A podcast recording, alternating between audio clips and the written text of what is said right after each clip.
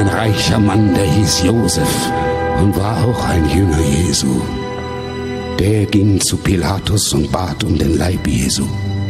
Und Josef nahm den Leib und wickelte ihn in ein reines Leinentuch und legte ihn in ein eigenes Grab, das er in einen Felsen hat hauen lassen und wälzte einen großen Stein vor die Tür des Grabes und ging davon. Am nächsten Tag kamen die hohen Priester mit den Pharisäern zu Pilatus und sprachen, Herr, wir haben daran gedacht, dass dieser Verführer sprach, als er noch lebte, ich will nach drei Tagen auferstehen. Darum befiehl, dass man das Grab bewache bis zum dritten Tag, damit nicht seine Jünger kommen und ihn stehlen und zum Volk sagen, er ist auferstanden von den Toten. Und der letzte Betrug ärger wird als der erste. Pilatus sprach zu ihnen, da habt ihr die Wache. Geht hin und bewacht es so gut ihr könnt. Sie gingen hin und sicherten das Grab mit der Wache und versiegelten den Stein.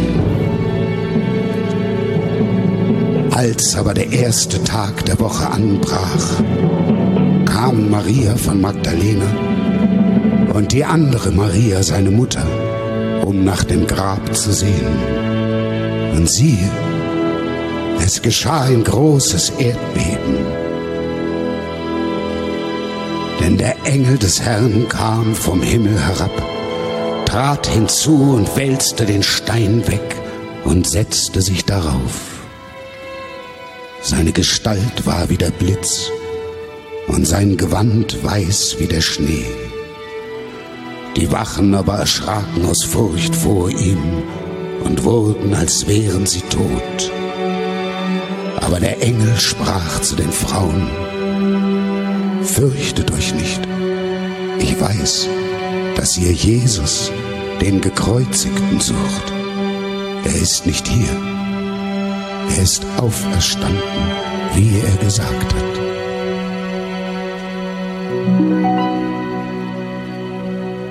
Sie gingen eilends weg vom Grab mit Furcht und großer Freude und liefen, um es seinen Jüngern zu verkündigen. Und siehe, da begegnete ihnen Jesus und sprach, Seid gegrüßt. Und sie traten zu ihm und umfassten seine Füße und fielen vor ihm nieder. Da sprach Jesus zu ihnen, Fürchtet euch nicht Geht hin und verkündigt es meinen Brüdern, dass sie nach Galiläa gehen. Dort werden sie mich sehen. Aber die elf Jünger gingen nach Galiläa auf den Berg, wohin Jesus sie beschieden hatte. Und als sie ihn sahen, fielen sie vor ihm nieder. Einige aber zweifelten. Und Jesus trat herzu und sprach zu ihnen, Mir ist gegeben alle Gewalt im Himmel und auf Erden. Darum geht hin und machet zu Jüngern alle Völker. Taufet sie auf den Namen des Vaters und des Sohnes und des Heiligen Geistes und lehret sie halten alles, was ich euch befohlen habe.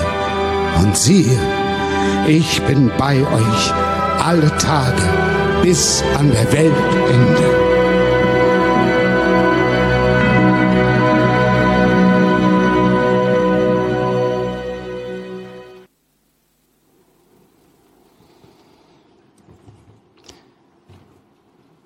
Wir sind heute im dritten Gottesdienst von dreien.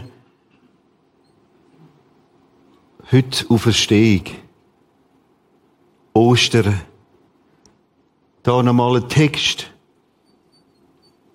So wie ihn gerade der Ben Becker gelesen hat, Matthäus 28, 5 und 6. Aber der Engel sprach zu den Frauen, fürchtet euch nicht. Sie sind alle durcheinander gesehen. Was soll das? Osterbotschaft heißt, fürchte dich nicht, denn ich weiß, dass ihr Jesus den Gekreuzigten sucht. Er ist nicht hier. Er ist auferstanden, wie er gesagt hat. Was heißt das heute? Wir können nicht alle Antworten geben. Aber ich möchte es wieder so machen, dass wir in ein Leben näher hineinschauen. Und schauen, was heißt der auferstandene Jesus heute präsent. Ich habe vor mir ein Büchlein, das heißt Vater Sehnsucht. Ich bin sehr ein anspruchsvoller Leser. Ich lege manches Buch nach ein, zwei Seiten gerade wieder weg. Und das habe ich, das ist nicht mehr weg. Boah! Autor ist der Michael Stahl. Ich möchte ihn begrüßen als Talkgast heute. Komm du mit dazu.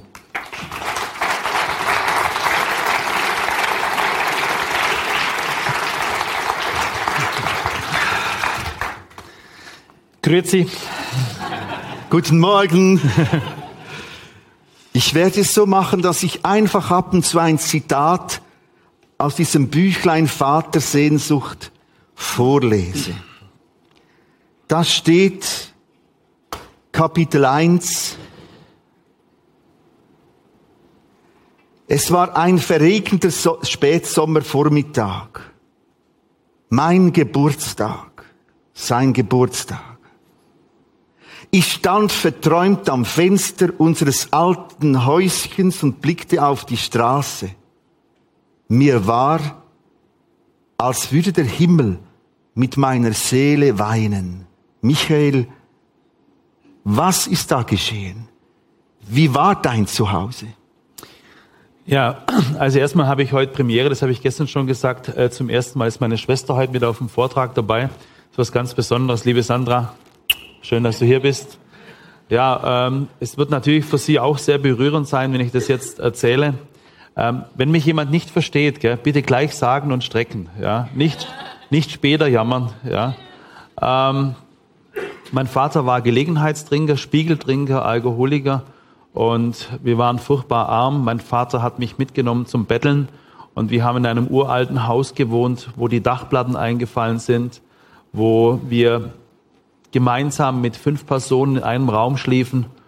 Und mein Vater hat mir oft gesagt, du bist nichts und du kannst nichts. Und an diesem 6. September morgens, da habe ich mir erlaubt, weil für mich ist Geburtstag so etwas wie Weihnachten, wo du einen besonderen Schutz genießt. Und an diesem Morgen habe ich ihn gefragt, was kriege ich zum Geburtstag? Und da hat er mir ins Gesicht gespuckt. Und er hat mich gefragt, reicht es oder willst du noch mehr? Und weil ich Jesus kenne und liebe, seit ich fünf Jahre bin, habe ich ihm meine Tränen und die Spucke gezeigt. Wie muss man sich dieses Wohnen vorstellen?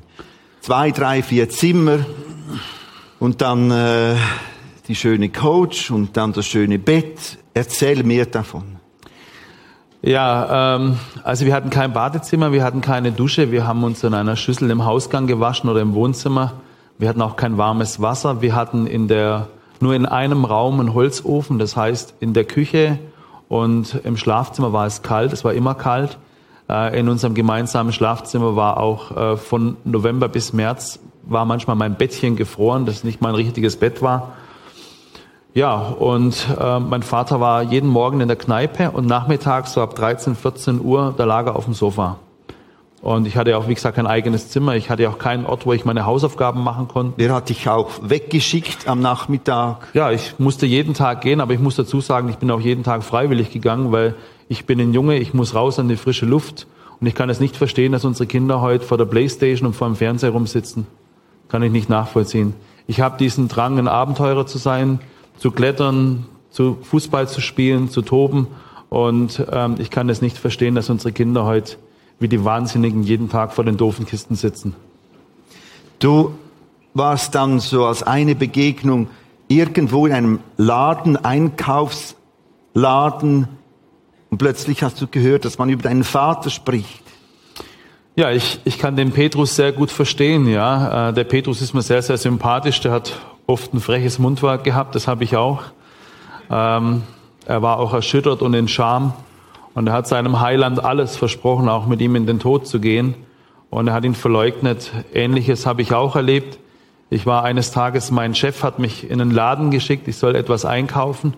Und da habe ich gehört, dass der, der Inhaber mit einer Kundin spricht. Und sie haben über meinen Vater hergezogen. Jetzt habe ich rausgeschaut, und mein Vater stand am Schaufenster. Und der Verkäufer hat dann zu der Dame gesagt, so einen Abschaum müssen wir finanzieren. Und dann guckt der Mann mich an, ich war damals 15, 16, und habe mich gefragt, kennen Sie diesen Mann auch? Hm. Und dann habe ich gesagt, den habe ich noch nie in meinem Leben gesehen. Okay. Das ging tief. Ich lese Seite 15. Im Alter von fünf Jahren wurde ich auf Gott aufmerksam durch ein DIN A5 großes Jesusbild. Was meinst du damit? Ja, es war so eine Herz-Jesu-Darstellung und ähm, das ist eines dieser Bilder, das dich immer anschaut. Und das hat mich so fasziniert. Und ich bin dann zwei Meter nach links und das, der hat mich immer noch angeschaut, der Jesus. Ich bin dann zwei Meter nach rechts, habe dann ganz schnelle Bewegungen gemacht als Fünfjähriger hat mich immer angeschaut und einmal bin ich sogar das Bett gekrochen und habe nach oben geschaut und habe mich immer noch angeschaut. Jetzt habe ich eine Gänsehaut. Da habe ich mir gedacht, also der muss mich unfassbar lieb haben, weil er mich nicht aus den Augen lässt. Und ich habe gesehen, dass er Löcher in den Händen hatte und das konnte nicht zusammenpassen. Einer, der so lieb und so aufmerksam ist, dass der Löcher in den Händen hatte. Und ich konnte im Alter von fünf Jahren lesen und schreiben. Und ich habe damals schon ja das Neue Testament gelesen, habe auch meinen Vater, der auch ähm, traditionell äh, oder religiös war, und auch meine Oma, meine Tante nach diesem Jesus ausgequetscht. Und diese Neugierde und diese Liebe ist bis heute geblieben. War das nicht ein Riesenwiderspruch? Ein Gott, der dich liebt und du in der Scheiße? Ja, ähm, im Alter von acht oder neun Jahren, da wollte ich mir das Leben nehmen. Ich habe öfters diesen Gedanken gehabt und ich, ich weiß noch, ich bin eines Tages an einem Bahngleis gestanden und habe zu Gott gesagt, jetzt mag ich nicht mehr. Weil ich wusste, mein Vater war ab dem 29. Lebensjahr Frührenten, er wollte nichts mehr arbeiten. Und ich wusste, es wird sich nichts ändern. Er wird nicht aufhören zu trinken, er wird nicht aufhören zu verletzen. Und in der Schule hatte ich auch die Hölle, ja. Man, viele Menschen denken heute, es wird jemand gemobbt und gequält, weil er groß, klein, dick oder dünn ist. Aus, aus meiner Sicht, und ich habe Hunderttausende von Menschen unterrichtet, ist das ein Blödsinn. Die Menschen werden in erster Linie gequält, weil die anderen spüren, mit diesen Menschen kann man alles machen. Weil die Menschen nicht mehr wissen, dass sie wertvoll sind. Das ist der Hauptgrund. Und wenn du immer hörst, du bist nichts, du kannst nichts, dann nimmst du das irgendwann mal auf. Ja, und du wirst immer Leute finden, die auf, in dieser Wunde herumhacken, herumbohren. Und das war mir jeden Tag der Fall. Und ich hatte im Prinzip zwei Höllen, die zu Hause und die in der Schule. Und so stand ich eines Tages am Bahngleis und habe gesagt, Gott, jetzt mag ich nicht mehr. Und ich spürte damals in meinem Herzen, dass Gott mir sagt, und da muss man mal aufpassen, weil wenn wir mit Gott reden, nennt man es Gebet. Wenn er mit uns redet, nennt es die Welt eine psychische Krankheit. Und, aber er hat mir gesagt, ich liebe dich, ich habe so viel mit dir vor, hm. lebe weiter. Und wäre ich nicht so aufgewachsen, dann würde ich heute nicht hier sein, dann könnte ich nicht mit Gottes Hilfe zigtausenden von Menschen beratend und hilfreich zur Seite stehen, weil ich weiß, wie das ist, wenn man in der Dunkelheit ist, wenn man auf der Straße lebt, wenn man verletzt wird und wenn man abgelehnt wird. Wie ist denn dein Vater aufgewachsen? Wie kam es denn zu dieser Tragödie bei ihm selber? Du wirst mich bestimmt noch nach der Versöhnung fragen, oder? Das kommt dann später. Ja, ähm, ja, aber da, ich wusste erst darüber Bescheid, als wir uns versöhnten, ja. ja. Ähm, als ich mit meinem Vater wieder Tischgemeinschaft hatte und ich wirklich mit ihm an einem Tisch saß und er mir erzählte, wie er aufgewachsen ist. Er wurde auch verletzt. Und mein Großvater wurde auch verletzt. Was heißt das verletzt? Es gibt eine Situation, da war mein Vater 17 Jahre alt, ähm, da kam er fünf oder zehn Minuten zu spät nach Hause. Ähm, also es hat so geendet, dass meine Oma die Blutlache im Haus zusammenwischen musste. Also er wurde von seinem Vater blutig geschlagen. Und wahrscheinlich nicht nur einmal. Verletzte Menschen, verletzten Menschen. Hm. Du hast vorher etwas ganz kurz äh, erwähnt, du unterrichtest andere, du bist in Schulen da geht es um Gewaltprävention, du sprichst vor Eltern, mit Eltern und auch in Gefängnissen. Da sind ja viele Menschen, die andere verletzten. Ja. Sag uns einige Beobachtungen.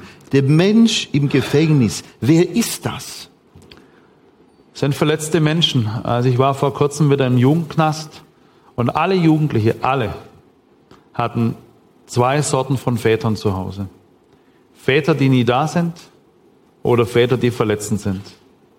Die ganzen Jugendgangs, wo ich bin und die Rechtsradikalen, die haben keinen liebevollen Papa zu Hause.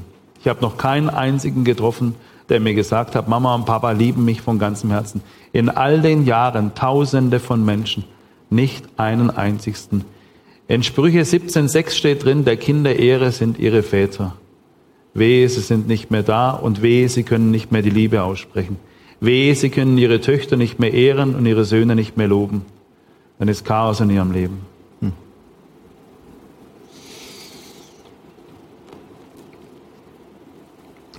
Ich lese wieder aus dem Buch Vaters Sehnsucht. Mein Vater sah mich sekundenlang völlig erstaunt an. Ich fühlte seine Gedanken. Was? Der da kommt zu mir? Ich habe ihn doch geschlagen, nach ihm getreten, nach ihm gespuckt und nun bittet er mich um Vergebung. Wie kam es dazu? Ja, ich habe vor circa sieben Jahren, also muss man dazu sagen, mit 18 Jahren bin ich ausgezogen. Ich habe meinem Vater gesagt, wenn du mir noch einmal wehtust, dann gehe ich. Es gibt einen Spruch von John Wayne, der heißt, ein Mann muss tun, was ein Mann tun muss. Ich weiß zwar nicht, was der Spruch bedeutet, aber er hört sich richtig cool an. Und äh, vielleicht, vielleicht war es damals so für mich, ja, äh, ich musste das tun, ich musste mein Wort halten, ich musste gehen, weil sonst äh, würde ich unglaubwürdig sein. Ich, habe, ich war ein sehr, sehr dummer Mensch und ich war ein sehr, sehr bockiger, kleiner, verletzter Junge. Wir Christen, wir neigen manchmal dazu, Menschen verändern zu wollen, aber in der Bibel steht es nicht drin. Da steht drin, wir sollten einander lieben. Ich hatte gestern eine sehr wertvolle Diskussion mit einer Dame und ich glaube, die Schweizer sagen, ich hab dich gern. Da möchte ich den Schweizern aber heute Folgendes sagen. In der Bibel steht niemals drin, dass wir uns gern haben sollen. Jesus hat Petrus nicht gefragt, hast du mich gern? Und Jesus hat auch nicht gesagt, ein neues Gebot gebe ich euch, ihr euch gern haben sollt. Sondern da steht drin, wir sollten einander lieben. Und ich habe in all den Jahren meinem Vater nie gesagt, dass ich ihn liebe.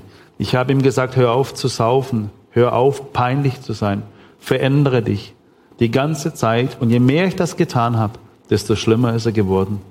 Und eines Tages spürte ich, mein Vater würde sterben. Also bin ich zu dem himmlischen Papa und habe ihm gesagt, ich möchte Frieden haben mit meinem Papa. Ich habe keine Ahnung wie. Und ein paar Nächte darauf habe ich geträumt, er wäre gestorben. Das war der schlimmste Traum in meinem Leben aber auch der heilsamste. An diesem Morgen bin ich dann zu meinem Vater und die Zimmer Nummer 5, mein, mein Vater wohnt in einer Pennerkneipe bei uns im Ort und diesen Pennern war niemand nahe. Wir haben alles an Gemeinden bei uns, aber diesen Menschen, die gestunken haben, die im Dreck waren und denen war fast niemand nahe. Wir sollten wieder diesen Menschen nahe sein. Und dann ging ich in die Zimmer Nummer 5, stand vor der Tür und habe gesagt, das ist die größte Mauer in meinem Leben, Gott. Aber du hast mir gesagt, mit dir darf ich über Mauern springen. Und dann bin ich zu meinem Vater rein und jetzt bitte ich alle Erwachsenen auch, mir gut zuzuhören. Auch wenn ihr noch Eltern habt. Und jetzt muss ich an dich denken, mein Freund. Du hast mich heute noch ermahnt. Sagt euren Eltern, wie lieb ihr sie habt. Und lasst euch nicht vom Feind einreden, dass man das nicht macht. Das hat was mit Identität zu tun, mit Annahme, mit Liebe, mit höchster Wertschätzung. Und wer Vater und Mutter ehrt, dem soll es gut gehen. Ich bin zu meinem Vater rein und habe ihm gesagt, du Papa, ich wollte nur sagen, wie lieb ich dich hab. Und ich wollte dich heute bitten, ob du mir vergeben kannst. Und dann, mein Vater hat es auch ausgesprochen, hat es gedacht, das hat in ihm gearbeitet. Und er fragt mich, du kommst zu mir obwohl ich dir so viel angetan habe. Und da habe ich gesagt, Papa, jedes Mal, wenn du gemein warst, hast mich weiter weggetrieben. Aber ich hätte näher hinkommen sollen. Papa, mein ganzes Leben lang wollte ich dich verändern. Ich wollte dir sagen, du musst dich nicht ändern. Du kannst weiterhin gemein und verletzend sein. Du kannst weiterhin trinken. So wie du bist, so habe ich dich lieb. Und dann guckt er mich an. Ich werde es nie vergessen. Und dann habe ich noch eins draufgelegt. Und dann habe ich gesagt, es gibt nur einen Menschen, den ich wirklich ändern kann, das bin ich selber. Und wenn du 10.000 Fehler gemacht hast, einen, so bitte ich dich, vergib mir den einen Fehler. Wisst ihr, wenn wir zu anderen gehen und sagen, ich vergebe dir, das ist sehr heimtückisch. Damit sagen wir dem anderen, du bist der Schuld an allem. Ich bin schuldig geworden. Ich muss nicht, nicht mehr nach der Schuld der anderen suchen. Und ich kann auch frei über mein Versagen reden, weil er für alles bezahlt hat. Und dann steht mein Vater mir gegenüber, er bewindet die letzte Mauer. Aber mein Vater war ein Kriegskind, die haben es nicht so mit ich liebe dich und Umarmung. Und mein Vater rührte mich an der Schulter an und ich ihn auch. Und dann sagte mir, ich habe dich immer lieb gehabt, aber leider konnte ich es dir nie zeigen. Und von diesem Tag an wurden mein Vater und ich wirklich Freunde. Das ist das Bild. Ja, und der kleine Hosenscheiß ist meine Tochter. Ja. Ja. Heute ist sie fünf. Was, ja? Ja. Was heißt das Vergeben? Vergeben bedeutet, ich muss es nicht selber tragen. Ähm, meine Familie hatte vor dreieinhalb Jahren einen schrecklichen Autounfall, wo meine Frau und meine Tochter mit drin gesessen sind. Ich habe dem Unfallverursacher mit Gottes Hilfe in der Unfallnacht vergeben. Die Frau ich, hatte ungefähr 50 Knochen. Meine Frau hatte zwischen 50 und 60 Knochenbrüche. Innere Verletzungen, ähm, steht auch alles hier drin. Drei, drei Liter Blutverlust. Unsere Freundin, eine Mutter von fünf Kindern, war auf der Stelle tot. Aber es war mir wichtig, obwohl ich nicht wusste, dass meine Frau durchkommt, dem Unfallverursacher zu vergeben. Was heißt das? Michael? Ich gebe es weiter. Aha. Ich trage das nicht selber. Ja, aber es trifft ja dich. Ja. Wisst ihr, 50, 60 Knochenbrüche, eine Riesentragödie, ein Todesfall. Was heißt das? Ähm, ich sage das den Leuten, ich habe damals einen, einen schweren Bandscheibenvorfall gehabt. Ich habe zu Gott gesagt, ich bin bereit, das jetzt alles zu tragen, wenn du mir hilfst. Mhm. Du musst mir aber den Band, die Schmerzen nehmen. Du musst meine Frau retten. Und ich gebe alles ab, was ich nicht tragen kann. Meine Bandscheibenbeschwerden waren weg, auf der Stelle. Meine Frau wurde in der Nacht noch ein Stück weit geheilt. Und in der Nacht habe ich einen Polizisten angerufen und ihm gesagt, geh zum Unfallverursacher, der übrigens auch keinen Vater hatte. Sein Vater ging, als er zwei war. Und dieser junge Mann, der musste immer rasen, immer rasen, damit die Welt sagt, er ist ein toller Kerl. Wenn ein Vater seinen Sohn nicht lobt, die ganzen Bodybuilder, die Türsteher, die Sicherheitskräfte, die meisten haben keinen liebevollen Vater zu Hause. Ich weiß das. Jetzt haben sie Anerkennung, jetzt haben sie Macht, jetzt brauchen sie die Aufmerksamkeit für ihre Muskeln und für ihre Taten. Und als ich mich mit meinem Vater versöhnte, da habe ich das alles sein lassen. Ich brauche das nicht mehr. Ich brauche keine Weltstars mehr. Ähm, ich brauche nur Gott. Und ja, und deshalb war es mir auch wichtig, in dieser Nacht diesem Gott alles zu geben, was mir schwer ist. Ich habe in diesen dreieinhalb Jahren nicht einmal Hass gehabt. Bei meiner Frau war das anders. Die hat ein Jahr lang zu Hause voller Hass geschrien. Mhm. Aber auch sie konnte vergeben vor einem, nach einem Jahr. Vergeben ist Freiheit. Wer nicht vergeben kann, trägt alles selber. Zurück zum Vater. Zu deinem irdischen Vater. Stichwort Klinik in Ulm, unterwegs, im Rollstuhl und ihr geht in eine Kapelle hinein. Was ist da geschehen? Also ich habe äh, mein ganzes Leben lang meinem Vater geraten, er soll beten. Und je mehr ich ihm das geraten habe, desto weniger hat er es gemacht. An dem Zeitpunkt, wo ich ihm aufgehört habe vorzuschreiben, was er zu tun hat und was er ändern sollte, und ihn in Liebe angenommen habe, da hat er von alleine angefangen zu beten. Und fünf, sechs Tage bevor er starb, er war in einer Klinik in Ulm, da habe ich ihn besucht und meine Kollegin war dabei, weil wir gerade ein Projekt in Ulm hatten und sie führt ihn im Rollstuhl und ich habe selten einen Menschen gesehen, der mehr Frieden hatte, ja, mit Gott. Ein unfassbarer Frieden. Mein Vater hatte Schlägereien, mein Vater ging alle fünf Minuten zum Rechtsanwalt, mein Vater hat mit vielen Menschen gestritten, aber er wurde wirklich ein stilles und liebendes und horchendes Kind. Und er bat uns dann, dass wir ihn in die Kapelle schieben. Und er hat auf eine Art und Weise das Vaterunser gebetet, wie ich noch keinen Menschen erlebt habe. Und da merke ich die größte Bitte, die Jesus an uns hatte. Er hat uns das Beten gelehrt und wir beten es nicht mehr. Vater unser. Er hat es in diesem ersten Wort Vater hat er erkannt, ich bin ja sein Kind. Ich finde es so traurig, dass wir das Vater unser nicht mehr beten. Wo ich hinkomme. Es ist das wichtigste Gebet und wer das mit Herzen betet, diese, dein Name werde geheiligt, dein Reich komme, dein Wille geschehe. Wir bitten um unser täglich Brot. Wie wunderbar. Wir bitten, dass wir hier schon den Frieden haben, der im Himmel ist. Frieden, den Himmel, das Paradies in unseren Familien, am Arbeitsplatz, in unserer Stadt, in unserer Gemeinde. Wir bitten um das Brot, dass wir es verdienen können, dass wir einen anständigen Chef haben, Kollegen, die uns nicht quälen, Väter, die ihre Alimente zahlen. Das gehört alles dazu. Ich denke, Gott hat an alles gedacht. Und wir sollen unseren Schuldigern vergeben. Er hat uns auch vergeben, weil das die Freiheit ist. Und erlöse uns von dem Bösen, vor dem, der verwirrt, der uns durcheinander bringt. Genau vor dem müssen wir erlöst werden. Was für ein wunderbares Gebet. Wir sollten es viel öfters bewusst und in voller Liebe beten. Und das hat mein Vater gemacht dort in Ulm in der, der, in der Kapelle vor dem Kreuz, war das seine Hinwendung zu Christus? Die hatte er schon vorher. Mhm. Also ich habe ihn immer öfters in seiner kleinen Bude besucht. Und in dieser kleinen, schäbigen Bude, da war die Liebe Gottes. Heute meinen die Menschen, sie müssen Feng Shui machen oder so ein Quatsch. Ich war bei Sterbenden in Gefängniszellen, die Leute machen keinen Feng Shui. Aber dort, wo die Liebe Gottes ist, da ist es schön. Und die Liebe Gottes, die hat schon vorher Einzug gehalten bei meinem Vater, schon zwei, drei Jahre zuvor. Und dort, wo Gott ist, egal ob es im Knast ist oder bei Sterbenden, da ist es schön. Und in der Bude meines Vaters war es wunderschön. In der Bude deines Vaters, ein weiteres Stichwort, weitere Szene. Er sitzt da und sucht seine Socken zusammen. Du bist auch da. Und es sucht sie immer wieder. Was war da?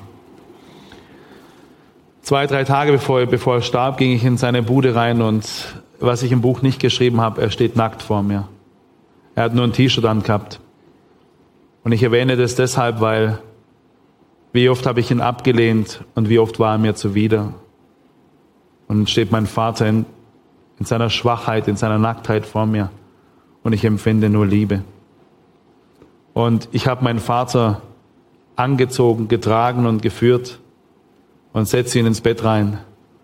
Und da guckt er mich an und sagt, Bub, so schön, dass du hier bist. Gib mir doch bitte noch meine Socken und meine Schuhe, jetzt gehe ich nach Hause.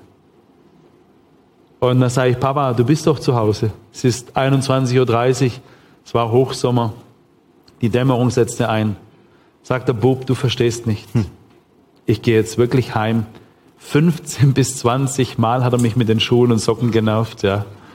Und am Schluss beteten wir noch zusammen und ja, er wusste, wo er hingeht. Das war dann die letzte Begegnung. Nein, das war nicht die letzte Begegnung. Ja. Am nächsten Tag habe ich einen Krankenwagen angerufen und im Krankenwagen küsse ich meinen Vater. Da gibt es Menschen hier in diesem Raum, die können ihre Kinder nicht mehr küssen. Ich frage mich, wann hört denn das auf? Mit 20, mit 25, mit 30. Da gibt es Menschen hier, die können ihre Eltern nicht mehr küssen, obwohl sie noch leben. Das ist schrecklich. Ich würde das heute noch tun. Ich würde den Gottesdienst, den Lobpreis abbrechen und es so schnell wie möglich tun. Weil damit ehren wir Gott den Vater. Das ist Lobpreis. Und ich bitte euch an dieser Stelle, seid nicht so dumm wie ich, seid nicht so verletzt und so bockig und so dumm wie ich. Und ehrt eure Eltern und sprecht die Liebe aus. Und wenn ihr es nicht gemacht habt, weil die Eltern schon gestorben sind, unsere größte Schuld ist, glaube ich, nicht gebrachte Liebe. Nicht gebrachte Liebe unseren Kindern, unseren Schulkameraden, wenn sie gemobbt werden, unseren Nachbarn, unseren Eltern. Auch nicht gebrachte Liebe dürfen wir ans Kreuz legen, Leute. Aber ich würde das heute noch tun. Ich wünsche mir, dass eine Welle der Liebe heute hier losgetreten wird. Darum bitte ich euch küsst eure Kinder und Eltern und sagt ihnen, wie lieb ihr sie habt. Das Letzte, was mein Vater von mir bekommen hat, war ein Kuss. Und ich sagte ihm, wie lieb ich ihn hab. Und weil er schlecht hörte, habe ich so laut geschrien, dass die Leute auf der Straße hörten. Wir machen jetzt einen Zeitsprung. Ich lese Seite 43. Dies ist die Geschichte eines Mannes, deine Geschichte, der Fehler gemacht hat. Die Geschichte eines Vaters, der beinahe das Liebste verloren hätte, was ein Vater hat, sein Kind. Also Zeitsprung, wir reden jetzt von seinem Kind, dem Emanuel.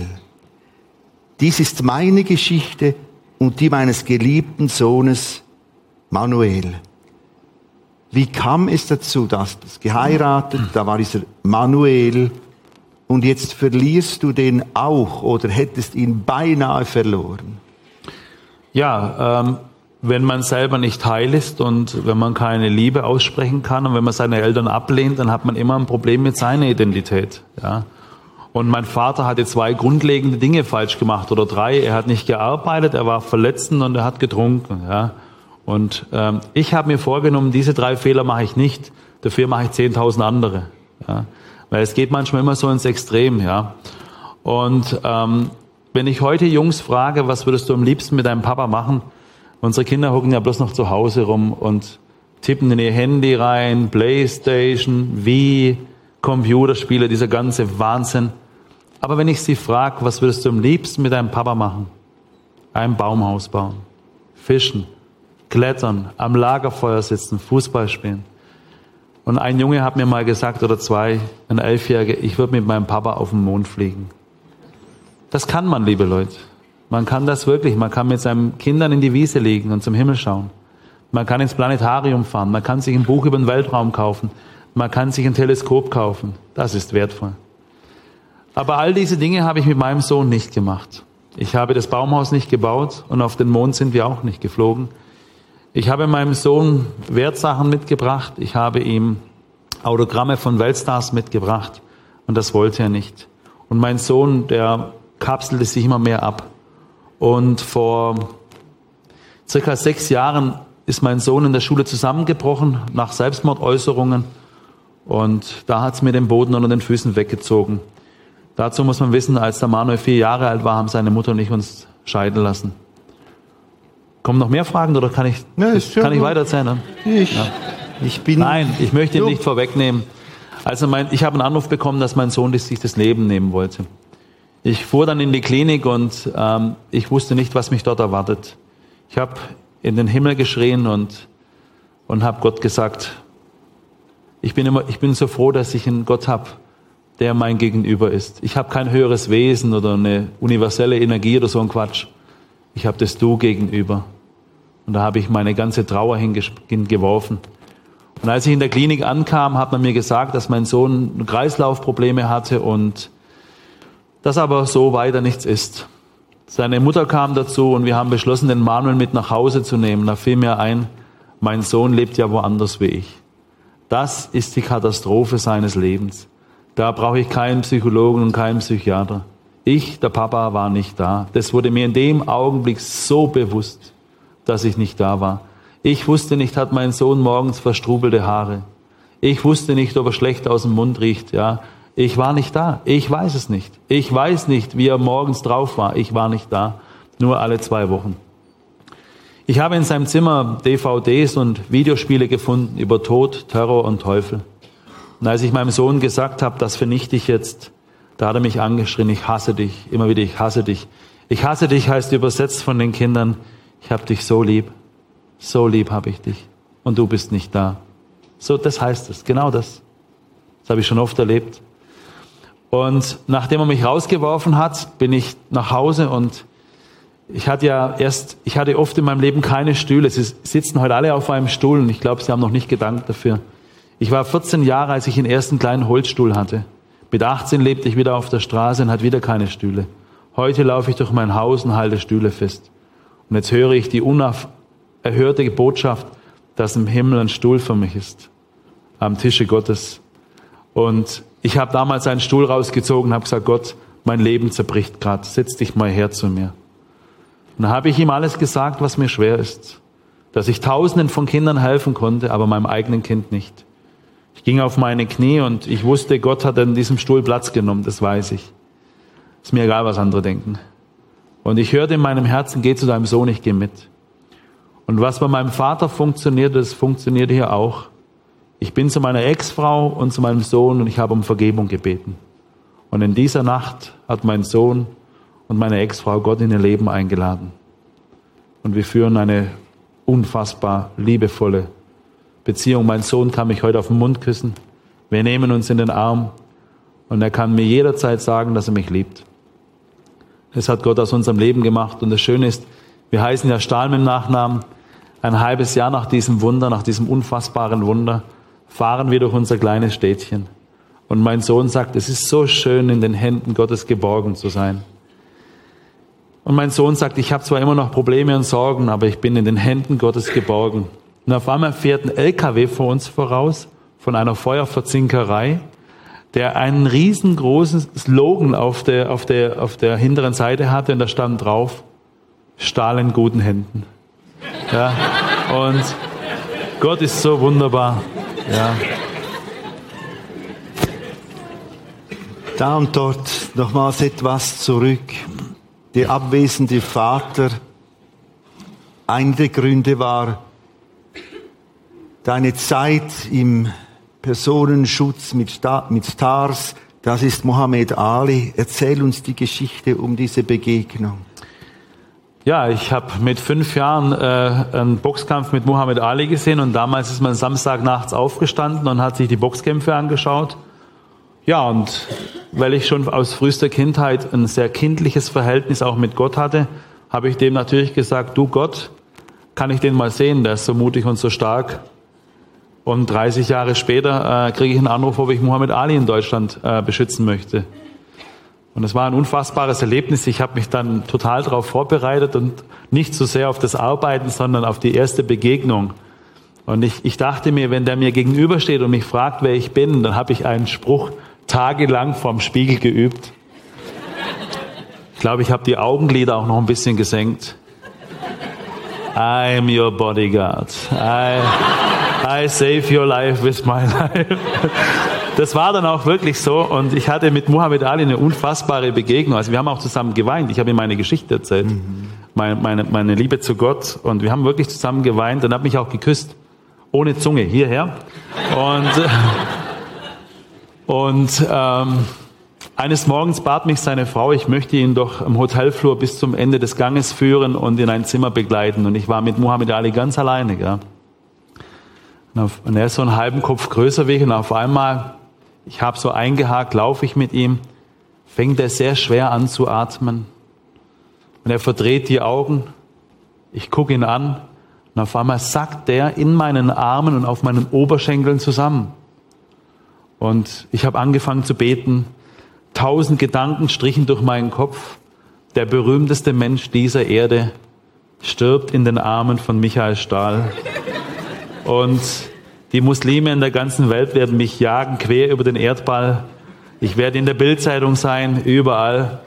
Und in dieser Panik habe ich angefangen, noch Gott zu schreien. Also er lag wirklich bewusstlos in meinen Armen, der berühmteste Mensch dieser Erde.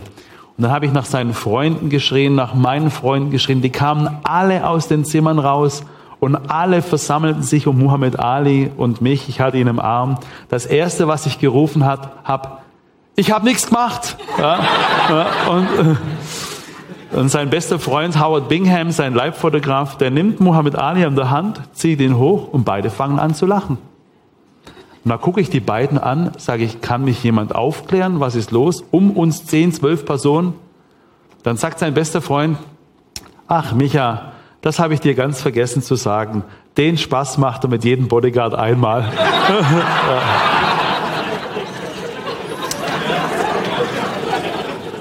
Aber mitten in diese Geschichte hineingeflochten, du konntest, konntest ihm von der Liebe Gottes Absolut. etwas weitergeben. Absolut. Ein Mann, der viel erreicht hat und doch innerlich ein suchender Mensch blieb. Ein zerbrochener Mensch? Ein zerbrochener Mensch. Hm. Noch eine andere Sequenz. du triffst den Sohn deiner Ex-Frau dort. Und dann hat der Sohn reagiert. Papa, so habe ich euch noch nie gesehen. Was ist da gemeint? Ich habe seine Mutter um Vergebung gebeten.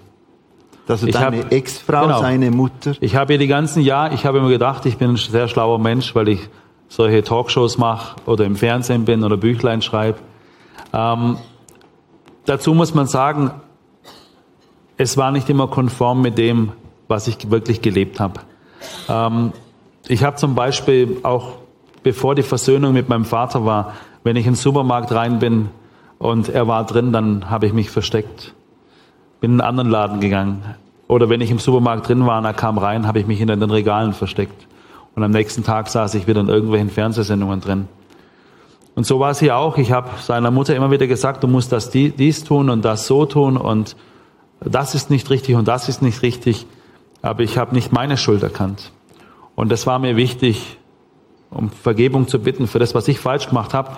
Und dann schaut sie mich an und sagt, dann musst du mir auch vergeben. Ich bin auch schuldig geworden. Und wir liegen uns zwei, drei Minuten so im Arm.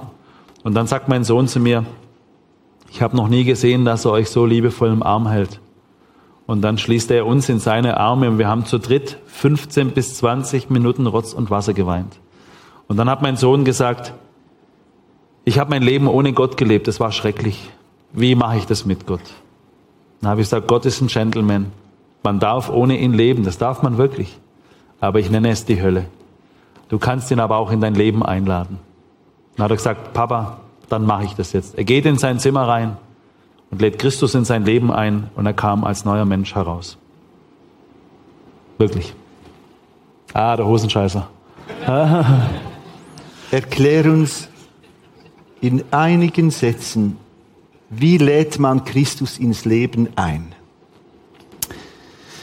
Ja, ich bin kein Theologe, ich bin nur einer, der ihn lieb hat. Wenn zwei Menschen heiraten, müssen beide Ja sagen. Als Christus am Kreuz starb, hat er zu jedem Menschen Ja gesagt. Und es ist nicht wichtig, ob wir freikirchlich, evangelisch oder katholisch sind, sondern ob wir ihn lieb haben und Ja zu ihm sagen, damit das Bündnis zustande kommt. Und das muss ich heute immer und immer wieder machen, so wie liebende Menschen nach 30, 40 Jahren sich immer wieder als Zeichen, ja, als Symbol sich das Ja-Wort geben. So mache ich das manchmal jeden Tag, dass ich Ja sage zu ihm, weil er Ja zu mir gesagt hat. Und dein Leben wird völlig neu.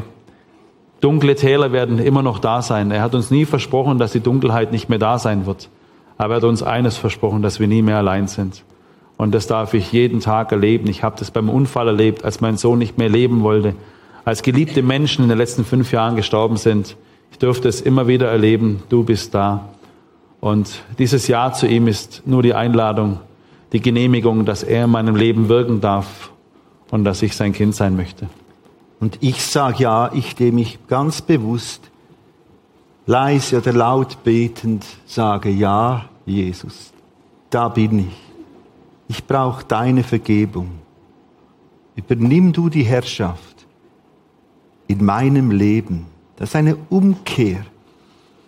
Mein Ja zu seinem Ja. Wir schließen ab. Das ist der Ende, das Ende des Ostertextes. Erst da hört der Ostertext auf. Ich lese vor.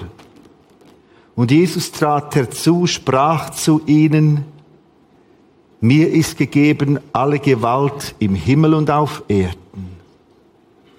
Darum geht hin, macht zu Jüngern alle Völker, tauft sie auf den Namen des Vaters, also Gott Vaters, des Sohnes, Jesus Christus, des Heiligen Geistes. Lehrt sie halten alles, was ich euch befohlen habe und siehe, ich bin bei euch alle Tage bis an der Weltende. Was heißt das für deinen Alltag, dass Jesus Christus, der Auferstandene, bei dir ist? Wie erlebst du das? Also wie ist das denn? Wie wäre es ohne das? Ähm, weißt du, René, du bist, du bist sehr lustig, ja. Du gibst mir 45 Minuten Zeit, ja, äh, über das zu sprechen. Da brauche ich aber Tage dafür. Was mein Gott für mich getan hat. Er sitzt hier mit bei uns auf der Bühne. Wenn ich einsam bin, ist er dabei. Wenn ich glücklich bin, ist er dabei. Er tröstet mich, er trägt mich, er feuert mich an. Er ist dabei, wenn ich Quatsch mache, weil er hat auch viel Quatsch gemacht. Er ist dabei, wenn ich schwach bin. Er ist dabei, wenn ich Angst habe. Ich kann es nicht erklären.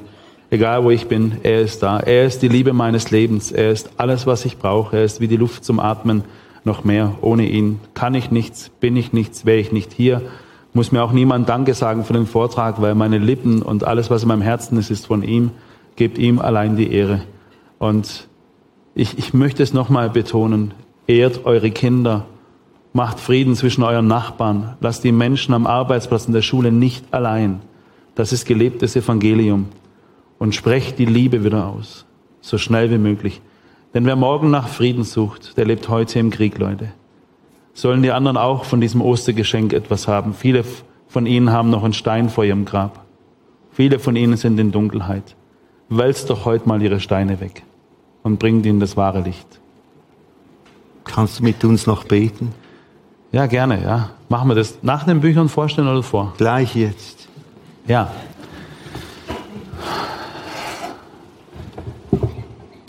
Herr Jesus, du bist so wunderbar. Du bist hier. Du hast uns versprochen, wo du bist. Da ist es herrlich, da ist es Paradies. Und ich bitte dich einfach, dass du uns segnest, jeden Einzelnen hier. Und du siehst die Männer, die nicht mehr richtig reden können und nicht mehr weinen können und die auf der Sehnsucht nach Anerkennung sind. Und du siehst die vielen Mädchen und Frauen, die gar nicht mehr wissen, wie wunderschön und wie wertvoll sie sind. So viele habe ich heute rauchen sehen und mit traurigen Augen. Zeig ihnen, wie wertvoll sie sind, dass sie deine Königstöchter sind, dass sie Prinzessinnen sind, wie wunderbar sie sind. Und so bete ich dich einfach, dass du das, was alles heute hier gesprochen wurde und was gesungen wurde und was gesagt wurde und was die Leute fühlen, dass es zum Segen wird für dich und für die Welt, dass du unseren Mund segnest, dass, du, dass wir die Dinge aussprechen, die endlich gesagt werden müssen, damit Beziehungen wieder heilen. Dass du unsere Hände segnest, dass sie umarmen können, dass sie Nähe geben können, Geborgenheit, schützen und dass sie heilen. Und segne bitte unsere Beine, damit wir die Wege gehen, die du gedacht hast. Amen. Amen.